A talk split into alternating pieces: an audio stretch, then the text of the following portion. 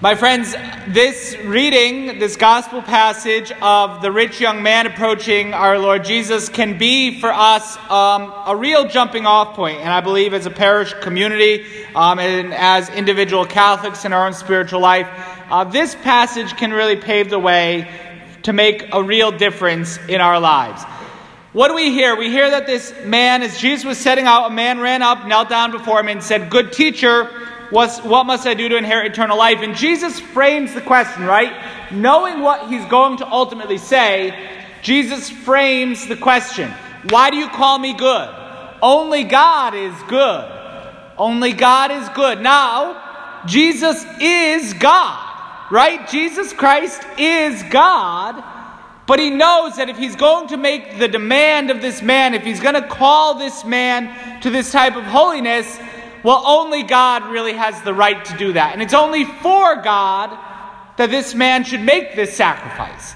It's only for God that this man should answer the call to really give away everything and follow our Lord.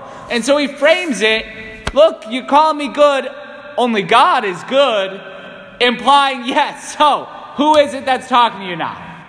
Who is it that's going to ask this of you? And he said, You know the commandments right? You know, you know the rules. Don't kill, don't commit adultery, don't steal, don't bear false witness, don't defraud, honor your father and your mother. And look, the guy says, I've done all of this. I've done I've kept all of these from my youth. He's kept the rules. But guess what? Just following the rules isn't enough. Just following the rules is not enough. This guy is still lacking something. He knows it. That's why he's approaching Jesus. He knows there's something deeper, there's something more. Just following the rules is never enough. Just doing the minimum to not do something wrong isn't enough. And how many Catholics try to live their lives of faith like this? Just going to do the minimum. I'm just going to do what I have to. Look, you are all here at Sunday Mass at 5 o'clock on a Sunday, nonetheless, when there are football games on right now, and we're definitely going to be done before the Red Sox Astros, but you're here on a Sunday night, here at Sunday Mass. It's a rule. You have to come, and you did it. Congratulations. But guess what? Just following the rules isn't enough. How many Catholics probably don't feel fulfilled in their life of faith because they just followed the rules. Go to Mass every Sunday, go to confession only around Christmas and Easter because anything else would be crazy. You know, don't sin too bad, don't eat meat on Fridays in Lent. I keep the rules. It's not enough. It's not going to lead to the ultimate fulfillment. We need something more. We need something deeper. And so our Lord calls us to that. He calls us to something deeper. He calls us to a deeper love for Him. He calls us to deeper generosity, more generosity in our faith. That's what He's calling this young man to generosity. Giving it all away, not just the minimum anymore, but the whole thing. And that call comes out of love. It's a beautiful detail here in this passage. St. Mark is usually very sparse in his details. But here he gives us a very beautiful detail, which has led some scripture scholars to believe that this young man may have actually been Mark himself. Jesus, looking at him, loved him. Said, You lack one thing. Go sell what you have and give to the poor, and you will have treasure in heaven. Then come follow me. Those things that you've put your trust in, go get rid of them. You don't need them. It's call out of love. Our Lord calls us deeper because He loves us. Our God loves us and He calls us to go deeper. He calls us to be generous with Him. This, if we let Jesus look at us tonight and love us, look at us with love, and call us to go deeper, if we respond positively, that's a game changer. When I was in Phoenix a couple weeks ago for the conference for vocation directors, I was talking to a friend of mine, um, vocation director from a southern diocese, and he, we we're just chatting, and he asked me, he said, Okay, you're the pastor. What do you want to happen? Right? What does success look like? If you're a pastor, what do you want to actually happen? You're going to get up, you're going to give a homily every week, you're going to do all the work all week long. What do you want to happen? What's the goal? What's the goal? What should we do? Let's get practical here.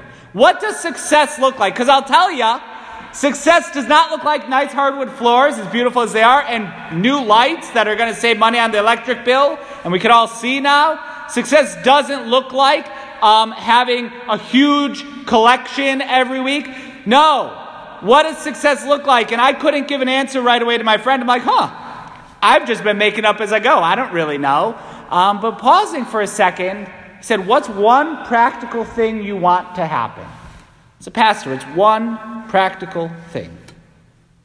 And I think, and I answered him, if every person who attends Mass here on a Sunday were to come for just five minutes a day, every day of the week, to talk to our Lord Jesus Christ, that's what success, in my opinion, would look like.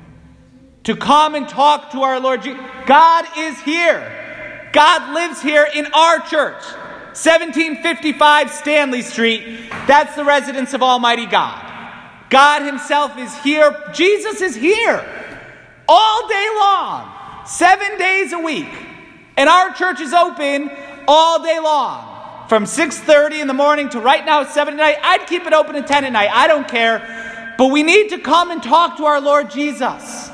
He is God. Just following the rules isn't going to be enough. What if, and just consider it, what if every person here tonight decided to come and visit the church, visit our Lord, and talk to Him for just five minutes every day? Just five minutes every single day. What a game changer that would be. You know, it's interesting. I was out of milk, so I had to go to Stop and Shop today. Couldn't get a good parking spot. I had to park pretty far away from the grand reopening of the stop and shop down the road. A lot of people there. You got to wait in line before checking out, even if you do self checkout. Okay, if I wanted to go to the West Farms Mall, I'm sure I'm going to have to park a little farther away.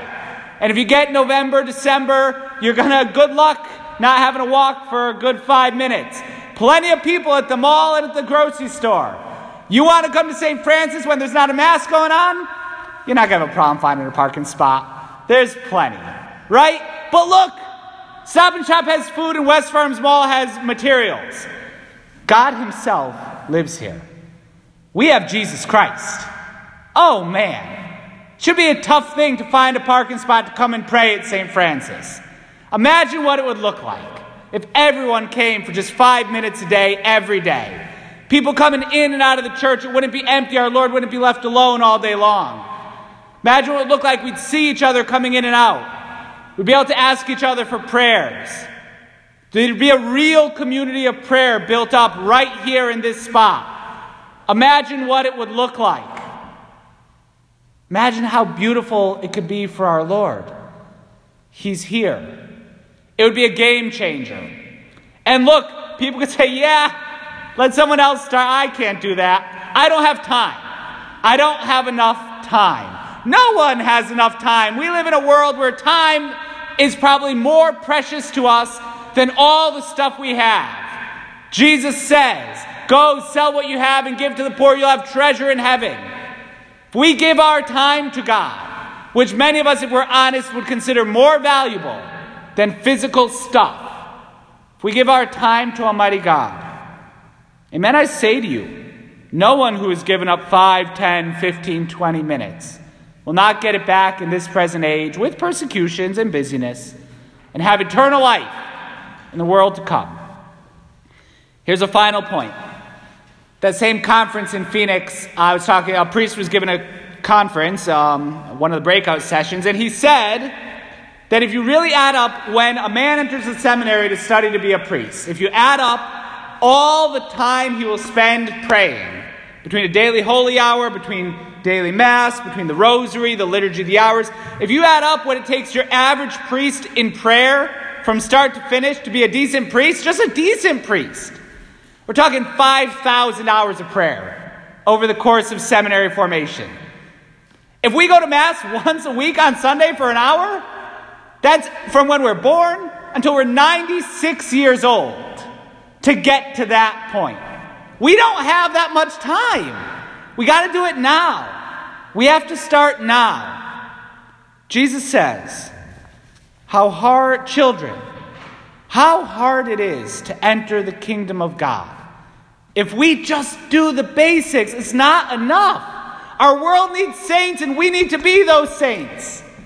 And so, what if, as a parish this weekend, we decided to be different? Our Lord isn't going to stay alone all week long. No. Each and every one of us will commit to just five minutes talking to the God of the universe who lives right here, who died for our salvation and rose from the dead. Each one of us committing to being here for just five minutes a day on the way to or from work or after dinner or whenever. Just five minutes. Jesus is God and He lives here. And if we authentically want to be generous, then tonight we would, in a real way, commit to go deeper with Him, to spend that time with Him, so that He can transform us and raise us up to be the saints that will inherit eternal life.